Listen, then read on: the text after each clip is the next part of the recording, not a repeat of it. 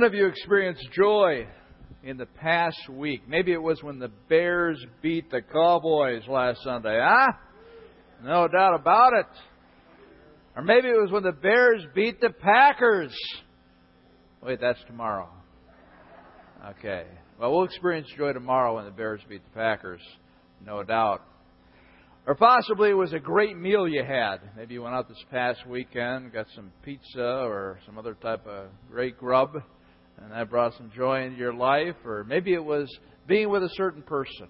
Took your boyfriend, girlfriend, spouse out on a date, went to a sporting event, or one of your kids had a great time with them. Those are all natural gifts of joy that God gives us. Natural joy. We're talking in this series, Get the Joy, about supernatural joy.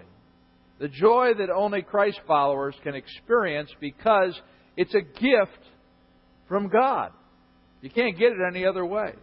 God gives it to us. And it's really difficult to come up with a definition of supernatural joy that's talked about in Scripture. But I'll go with this one today.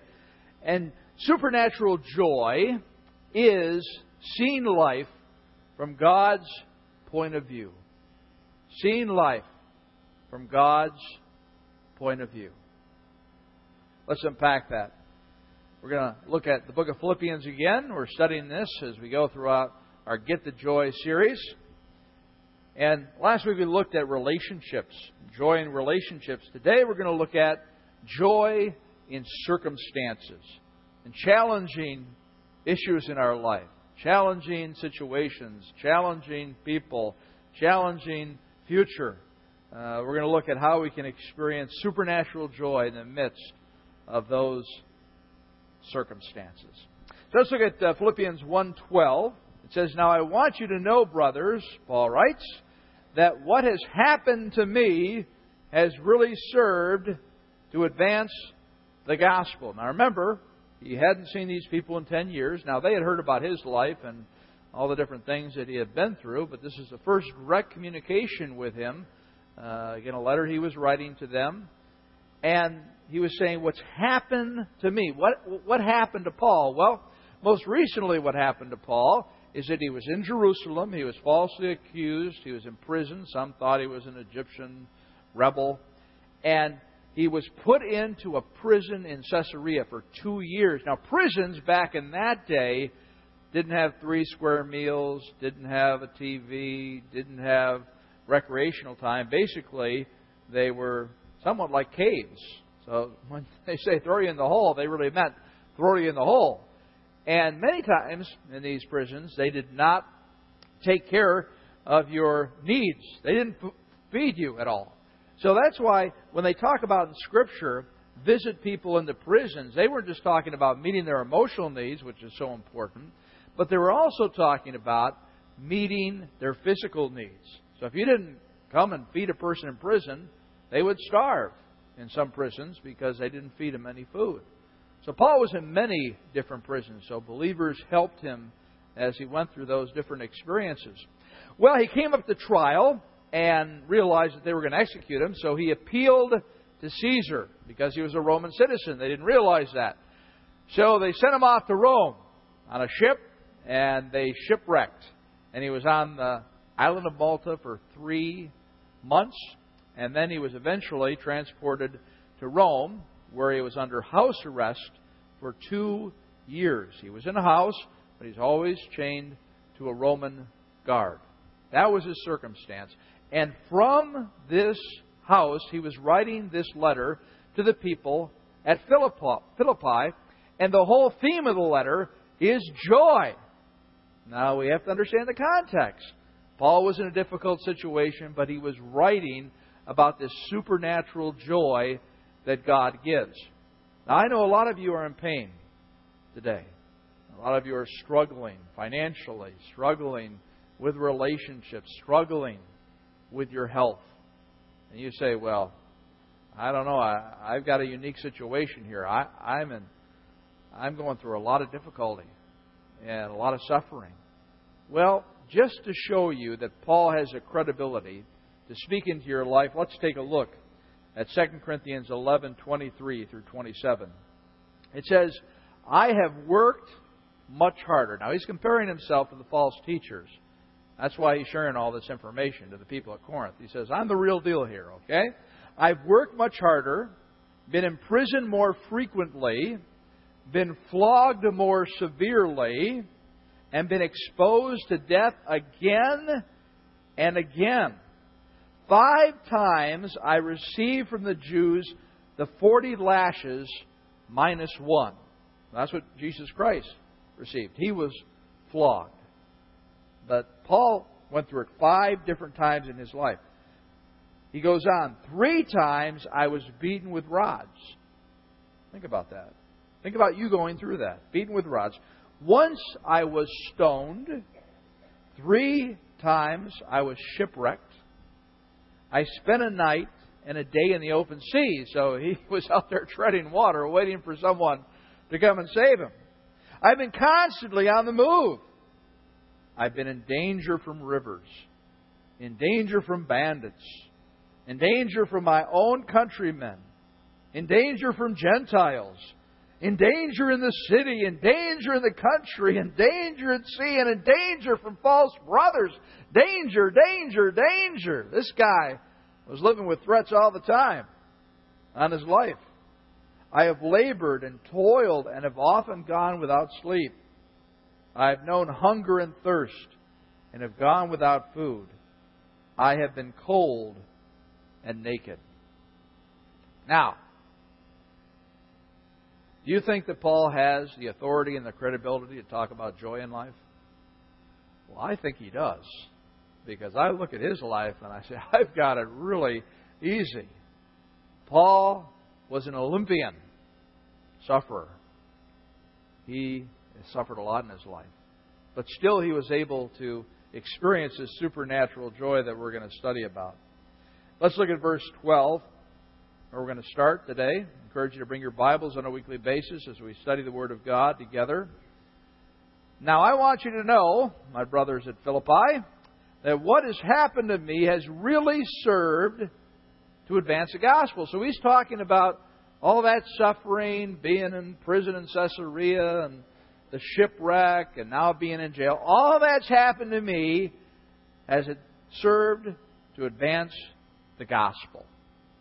That's where his heart was. His heart was where Jesus Christ's heart was. To see people come into a relationship with Jesus Christ. Advance the territory has the idea of a battle. Taking new territory. In the original language, it speaks of woodcutter, woodcutters cutting away a forest in order that an army might move ahead. And he's saying, because of what I've gone through, God is using this experience to move the gospel ahead, to see more people come to Christ. I witnessed this on Friday night. Uh, my son Tommy and Lori, my wife, and I went uh, to the Harvest Crusade at the Allstate Arena. How many have been there? Anybody? Okay, great, yeah. Uh, Greg Laurie is an evangelist, uh, similar to like a Billy Graham. And he travels around and he has these huge crusades. On Friday night, there were fourteen thousand five hundred people there. We were sitting behind the speaker because we arrived there a little late. The Allstate Arena uh, was packed out. And that night, I read later, that there were nine hundred fifty-five decisions made either to come into a relationship with Christ or to recommit their life to Christ. Now, isn't that great? That's something to celebrate, huh? All right. Yeah. That's supernatural joy. When we see that type of thing happen, that's advancing the gospel. And he was joyful about that. Then he goes into great detail about how God was using him in the Roman leadership.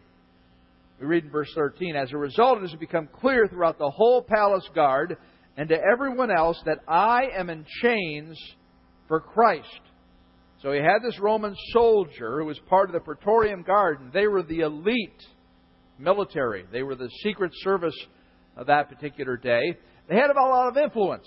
Uh, they had some say in who was going to be emperor. So they were politically involved. Obviously, they were the military. So they had that type of influence. Uh, these were significant people that Paul was chained to, and they had maybe three different guards a day, eight-hour shifts, uh, sitting with Paul as he slept, as he did many other things. In fact, we get some more background information in Acts chapter twenty-eight. These are the last two verses of Acts. This is what we know about Paul. For two whole years, Paul stayed there in his own rented house and welcomed all who came to see him.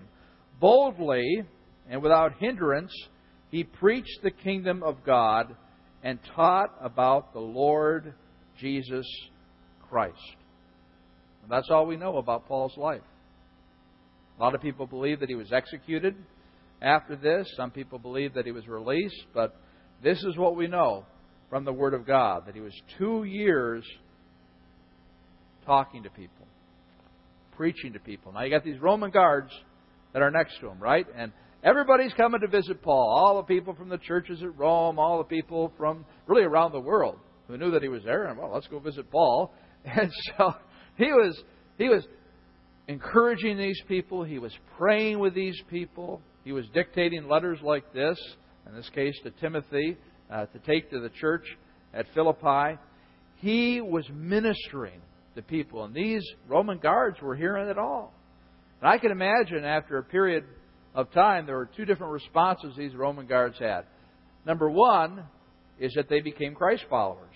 After hanging around Paul every day, the Holy Spirit moved within their hearts, and they became a believer.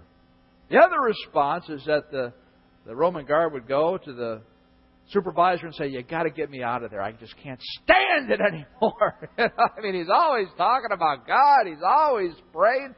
And they were constantly confronted with the truth. And if their heart was hard, they didn't want anything to do with Paul. "Put me anywhere. I'll take any job. Just get me out of that house." Because Paul, of course, was such a powerful witness and a powerful light uh, to them. And what happened was is, is that those Roman guards who came to Christ, what they did is they went and witnessed to others. And more people in leadership became Christ followers. In fact, tradition tells us that Nero, uh, who of course we know is a very evil emperor, killed his wife and his mother-in-law because they were believers. Now, why do you think they were believers? Well, I think it was because of Paul's influence. It was Paul's role of planting the seeds of the gospel at that particular time. Now, here's the real interesting thing. Paul's plan was not to be in prison for two years in Caesarea. Paul's plan was not to be in prison for two years in Rome. Nobody plans to go to prison. His plan was to go to Rome as a free man, preach in the churches there, and then go off into Spain and continue to spread the gospel, continue to start churches. That was his plan. But God had a different plan for Paul. God had a different plan for Paul. And as Paul reflects upon that plan, he sees this is a much better plan than I had. And he sees how the gospel is advancing through how God is using his life in a very unique way, not in a way that he had intended. Now, friends, we all have plans for our lives. We all have aspirations. We all have dreams, and those are good things to have. But many times our lives don't go in the direction that we anticipated. They go in many times a reverse direction than what we anticipated. But if you're a Christ follower, what you can be guaranteed of is that no matter what direction your life goes in, that you can live for God, that you can develop a, a strong relationship with Jesus Christ, that God can do His work through your life, even though it's not the plan that you originally intended. Let's look at the two most well-known verses about dealing with difficulty in our life in the Word of God. James one, two through four. Three verses. "Consider it pure joy, my brothers, whenever you face trials of many kinds, because you know that the testing of your faith develops perseverance. Perseverance must finish its work so that you may be mature and complete, not lacking anything.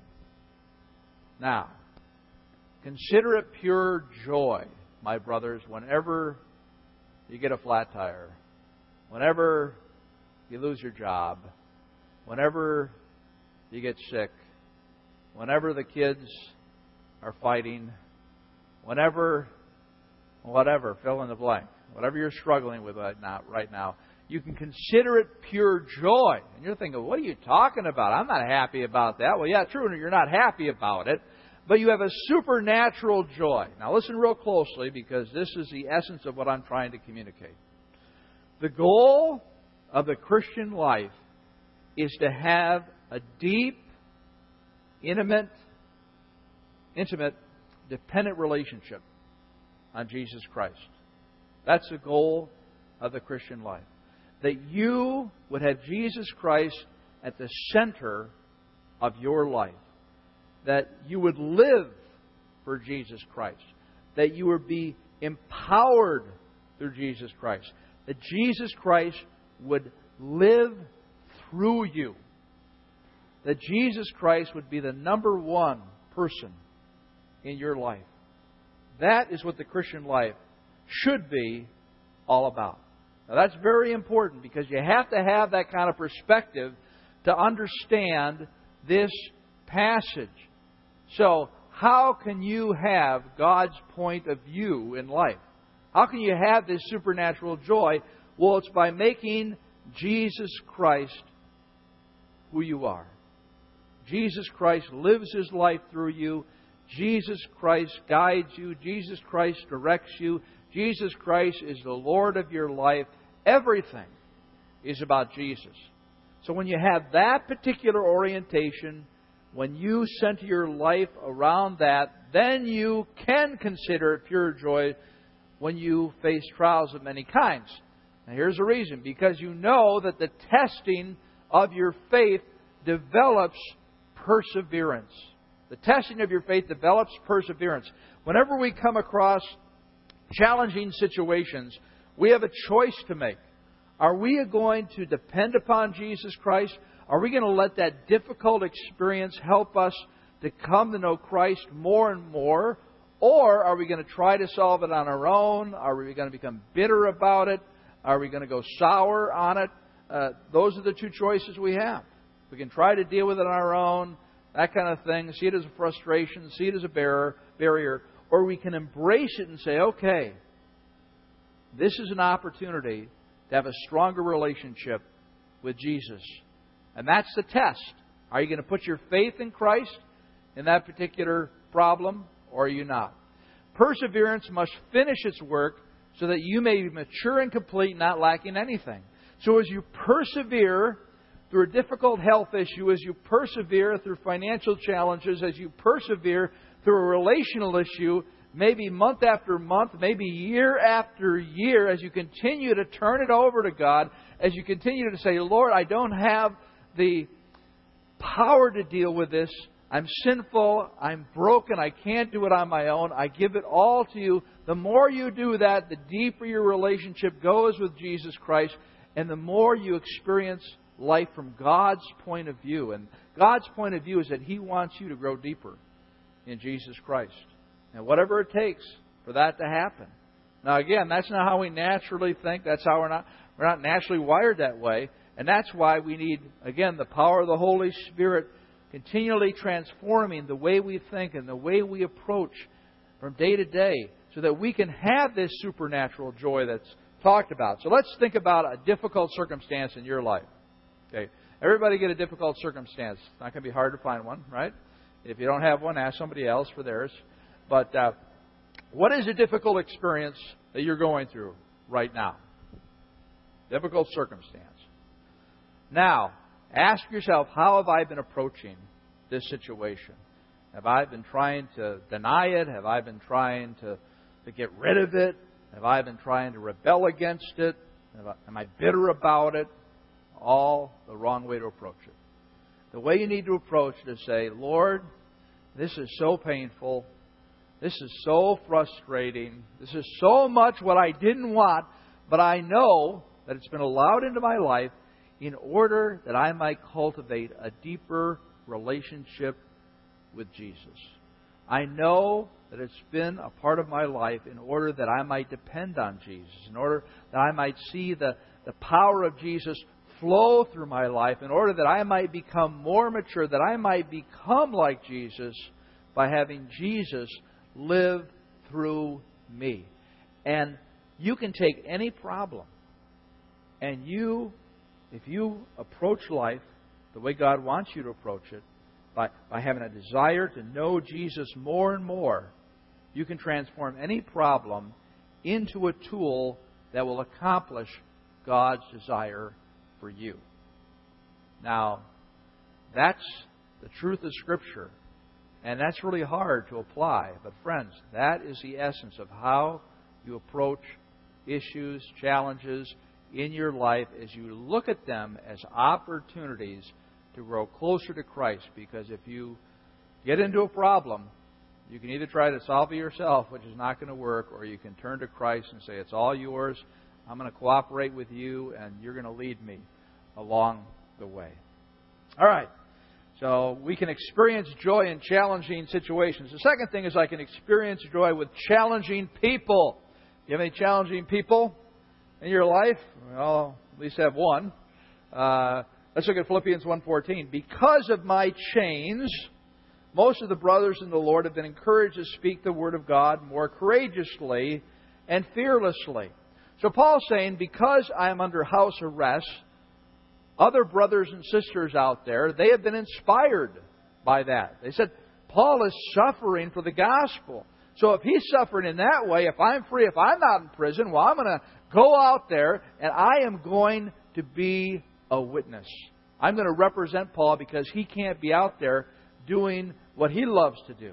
I'm going to do what I need to do because I'm inspired by what he is going through. We have to have this same passion to reach people for Christ. We read in Ephesians six nineteen, pray also for me that whenever I open my mouth, words may be given me so that I will fearlessly make known the mystery of the gospel. That's Paul asking for prayer. You wouldn't think he would need any prayer, right? But he's saying, I want more power in my life to be more of an evangelist, to reach more people. And that needs to be the heartbeat at Springbrook. We need to continue to pray for one another.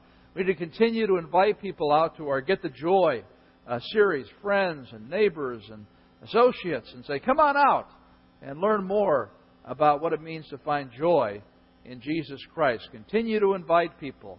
Now, the important thing is you invite them. If they don't come, now, that's all up to God. But make that invite. Encourage them uh, to come out. And let's pray for each other in that way. Let's pray that we might be more fearless and courageous and be bold in the way that we approach that. But again, we, we go back to Paul's point of view here in relationship to the fact that he's here in chains. He's saying, yeah, I'm in chains. I'm in chains, literal chains, figurative chains. I'm in prison. But because of that, good things are happening. Now, he could be whining and complaining about the fact that he's in prison. He can't be out there witnessing to people. But he's saying, no, I'm looking at it from God's point of view. I'm growing deeper in my relationship uh, with God, and He's using it in a great way. And maybe you feel like you're chained to something today. Maybe you feel like you're chained to a marriage. Maybe you feel like you're chained to a job. Maybe you feel like you're chained to a health condition. And you say, if I could just cut this chain off, if I could just be free, things would be so much better. Well, God will determine when that chain will be taken off. But at the same time, as you have that chain on you, two things can happen. Number one, you can have a godly point of view.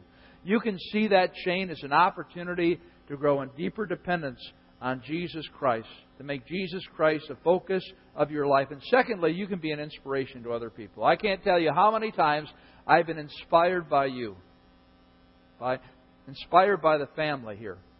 As you have told me about what you're going through, what you're struggling with, and you tell me about the pain, but you also tell me about your faith in Christ, that you're trusting in Christ, that Christ is going to come through, and that you're growing in your relationship with God through that. That inspires me, because I see what you're going through, and I say, wow, that's a lot more difficult than what I'm facing, so I need to be growing like them. You always need to be remembering that people are watching you.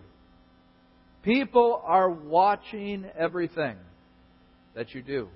And they're seeing how you especially respond to difficult times. And you're not going to respond perfectly. Of course you're not. We're all sinners. But as you continue to seek out Jesus Christ, as you continue to seek out ways to respond in a, in a way that glorifies God, people are going to notice that. And if they're Christians, they're going to be inspired by it. And if they're believers, or excuse me, if they're not believers, they're going to be moved closer to having a relationship with Christ. Well, let's look at Paul's difficult people, Philippians one fifteen. It is true that some preach Christ out of envy and rivalry, but others out of goodwill. Verse seventeen, the former preach Christ out of selfish ambition, not sincerely supposing that they can stir up trouble for me while I am in chains. Now, what's going on here? You got people preaching the gospel, and he says one group of people are preaching the gospel because they love God, and they want to do it for the right motivation. Jesus is the heart of their life, and they want to get the good news out. But there's another group of people that are doing it in order to irritate me. They're doing it in order to discredit me. Now, they're preaching the gospel, but they're doing it for the wrong motivation. I can imagine some of these guys thinking, yeah, Paul, he's a big shot. Everybody talks about Paul, Paul, Paul, Paul, uh, the big apostle, the great teacher, you know, all that kind of stuff. Well, I want some attention. I want some spotlight on me. So while Paul is under house arrest, I am going to develop my ministry. I'm going to build my kingdom.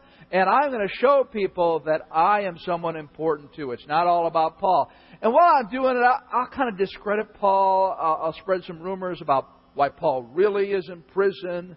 Maybe it was his own fault that he's in prison. Maybe we shouldn't listen to Paul. Maybe I'll throw Paul under the bus a couple times in order to elevate people's uh, image of me. So they were doing it for the wrong reason. And, and, and it was painful to Paul when he heard reports about what people were saying about him, the lies that were spread, the gossip, the rumors, all that kind of stuff. But how does Paul respond? We read in verse eighteen, he says, well, what does it matter? The important thing is that in every way, whether from false motives or true, Christ is preached, and because of this I rejoice. What he's saying here, so so what? So what? It doesn't matter what the motive is. The important thing is that Christ is being preached. And because Paul's center was Jesus Christ, and Christ obviously wants people to know about his love, he said, let them go. You know, they could take, you know, pot shots at me. I can take my hits. The important thing is that people know about Jesus, even if the person delivering the message does not have the right motive. That's how he dealt with the difficult people in his life. Now, how about you and I? How do we deal with the difficult people in our lives? Many times we just focus on them. That's all we think about. We think about that person and the pain they're causing us and the frustration. Who is that difficult person in your life? Who's the person that's criticizing you? Who's the person that's gossiping about you? Who's the person that's trying to turn other people against you? Who's the person that's trying to sabotage your plans? I know that there are many difficult people out there. I hear about ex-spouses. Uh, they can really make life difficult. Right? I hear about bosses. I hear about neighbors. You've got that person in your life, and the question is, how are you going to respond to them? Well, you can become bitter. You can seek revenge on them. Uh, you can try to protect your reputation, all those different types of things. Or you can take God's way, and you can go back to Jesus Christ, who hopefully is the center of your life, and say, Lord, I got a problem here. This person is causing me pain. This person is saying lies about me, and, and it hurts. But, Lord, I want you, through this situation, to draw me closer to you. I want to depend upon Jesus. I want to love Jesus. I want to have a deeper desire for Him because of this situation. This difficult person is going to help me to accomplish my major goal in life, and that is making Jesus Christ the center of my life. Isn't that strange? The difficult person in your life can help you to accomplish your number one goal in life, and that's make, making Jesus the number one priority.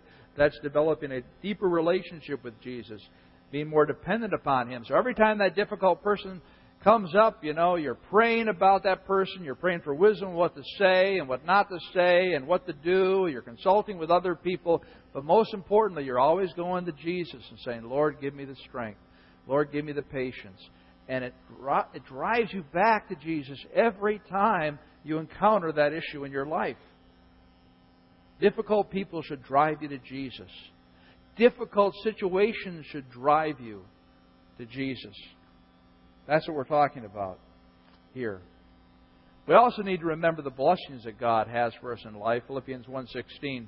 The latter do so in love, knowing that I am put here for the defense of the gospel. So he's saying, yeah, there are some difficult people that are preaching the gospel with the wrong motivation, but there are some people who are really supportive and encouraging and preaching the gospel for the right motivation, and for them I'm very thankful. So many times, if we get focused in on that difficult person, we lose sight of all the people in our life who are encouraging us, supporting us, and taking care of us.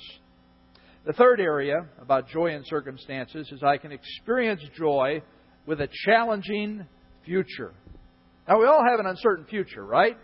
But some of us have a little more focus on what that future might look like. It might be financial issues. It might be uh, child with special needs. It It might be uh, our career track. Uh, it might be a health issue. How do we face that? Well, we need to have an eternal perspective. We read in Second Corinthians four, seventeen and eighteen. For our light and momentary troubles are tre- achieving for us an eternal glory that far outweighs them all. So we fix our eyes not on what is seen, but what is unseen. For what is seen is temporary, but what is seen is eternal. Now, what is Paul saying here? He's saying, for our light and momentary troubles are achieving for us eternal glory that far outweighs them all. Now, some of you are going through very severe problems. But when you get to eternity, when you look at them in relationship to the world, and now you're in eternity, they're going to be considered light and momentary. A moment, yeah, light momentary problems. They don't seem light. They seem heavy. They don't seem momentary. They seem like they're forever. Okay, that's how they feel right here. But we need to have God's viewpoint. Now, we're going to spend millions and millions and millions forever in eternity, right? We got seventy, eighty years, whatever down here. And so therefore, what we need to do is we need to say, okay, this is hard for a time, but I need to keep my eye on eternity. I don't know what the future is going to hold. It looks like it might not be good, but I know ultimately I'm going to be in heaven. And that's where we need to keep our our eyes. So we fix our eyes not on what is seen. That that's that's the key right there. The problem with all the challenges that we face is we, instead of focusing on Jesus, we look at the challenging circumstance. We look at the challenging person. We look at the challenging future. And the more we look at those things, the more we're filled with anxiety, the more we're filled with angst, the more we're overwhelmed by life. Stop looking at that stuff and start looking at Jesus. Start looking at your provision. Start looking at your promise. Start looking at your answer. Start looking at your power. Look beyond the circumstance. Look beyond the person. Look beyond whatever your thoughts of the future are, future are, and look at Jesus. Keep your eyes on Jesus. Embrace Jesus. Hold on to Jesus. Not what is seen. Don't look at what's in front of you. Look at what's unseen, and that's Jesus. For what is seen is temporary, but what is unseen is eternal. Look at your future that you have with Jesus. and the future that you can experience with Him now. We go back to Philippians, and we see this type of attitude. Verse eighteen, and because of this I rejoice, because the gospel is being advanced. For I know that through your prayers and the help given by the Spirit of Jesus Christ, what has happened to me will turn out for my deliverance. Or another word is salvation there. It can also be interpreted that way. I rejoice. I rejoice because I know that your prayers and my relationship with Jesus Christ, the help given by the Spirit of Jesus Christ. That's where the power is coming from Paul to deal with difficult people, difficult challenges, and his future. He has confidence about the future because Jesus holds the future. Isn't that beautiful? And it go on, goes on to Philippians one twenty. I eagerly expect. He's anticipating. He's excited. And hope that I will in no way be ashamed, but will have sufficient courage so that now, as always, Christ will be exalted in my body, whether by life or by death. That is the Jesus mindset right there. I eagerly expect and hope that I will in no way be ashamed, that I won't fail, that I won't mess this up, that I won't get focused on other things, but will have sufficient courage so that now, as always, Christ will be exalted in my body, that Jesus will be the main thing. And the problem is we're saying, I hope that I have a great financial future. I hope I have enough money for retirement. I hope I live to eighty with perfect health. I hope that I have three houses across the United States. I hope that I'm able to travel all over the place. I hope that I'm able to rise to the level that I want in my career. Well, I tell you what, friends, you're hoping in the wrong thing. You need to hope in Jesus Christ. This needs to be your focus. This needs to be my focus. But it's not easy because we're sinners. We're broken people. We can't do this on our own. We just need to go to God and say, Lord, I want to be like Paul. Paul inspires me, but I don't have the energy. I don't have the power. I need to depend on you. I want to have your point of view in this life, but it's so hard because I am so hardwired with sin. Forgive me. Give me the power and the insight. Indwell me. Work through me. That's how it happens, friends. And when we have more of this orientation, when we get more and more focused on Jesus instead of all the things the world wants us to focus on or focused on our problems, the more we're going to be able to cope with life. And we're going to be able to thrive in life. And here comes the memorable verse that many of us know, Philippians one twenty-one. For me to live is Christ, and to die is gain. This is uh, this is profound. He says, for me to live is Christ. My, my whole life is centered around Christ. I'm dependent upon Christ. I'm developing a deeper relationship with Christ. This is great. But I tell you what would be better if I was with Christ. Now that would be awesome. All right? That would be gain. That's what I'm looking for. So he goes on to have an argument with himself. He says, well, if I'm going on living in the body, this will mean fruitful, fruitful labor for me. So if I stay here and cultivate my relationship with Christ, I can help you. Yet what shall I choose? I don't know. Shall I die or shall I live? I'm not sure. And it's not like he's really depressed here thinking of committed suicide. He's saying, you know, I don't know what's better, living here or living in heaven. You know, he goes on, he says, I, I'm torn between the two. I desire to depart and be with Christ, which is better by far. Amen? Amen. Now, you might say amen, but I don't think we really believe that. I don't think I really believe that. We think this, this earth is better. We're sinners. Okay? We think this earth is better. Now, that's why we need to learn about heaven. That's why we need to continue to pray that Jesus would fill our heart with a desire for heaven. But Paul knew this. He was incredibly mature. Um... Better by far, but it is more necessary for you that I remain in the body. So what he's saying is, I'd rather go to heaven, but I'm going to stay here for you. Uh, one thing you need to realize about Paul is he had been to heaven. He had had a taste of paradise. All right? Second Corinthians twelve. Look it up. So, I mean, once you taste, you spend a minute in heaven, you're never wanna going to come back again. I did a message on heaven in June. If you want to pick that up. But heaven is an incredible place. No more sorrow, no more pain. A place that is this world times a million. Because God designed this world without sin. But sin came into the world and messed it up. Well, He's designed even something better without sin, and sin is not going to enter that place. So you can look forward to heaven. You're going to a much better place once you leave this earth if you're a Christ follower. So he says at the end here, verse twenty-five, convinced of this, I know that I will remain. So he's made a decision. Okay, I, I want to go to heaven, but I'll, I'll stay here for you. And I will continue with all of you for your progress and joy in the faith. I want you to experience the joy that I have. I want you to have the point of view that I have. I want Jesus to be the center of your world.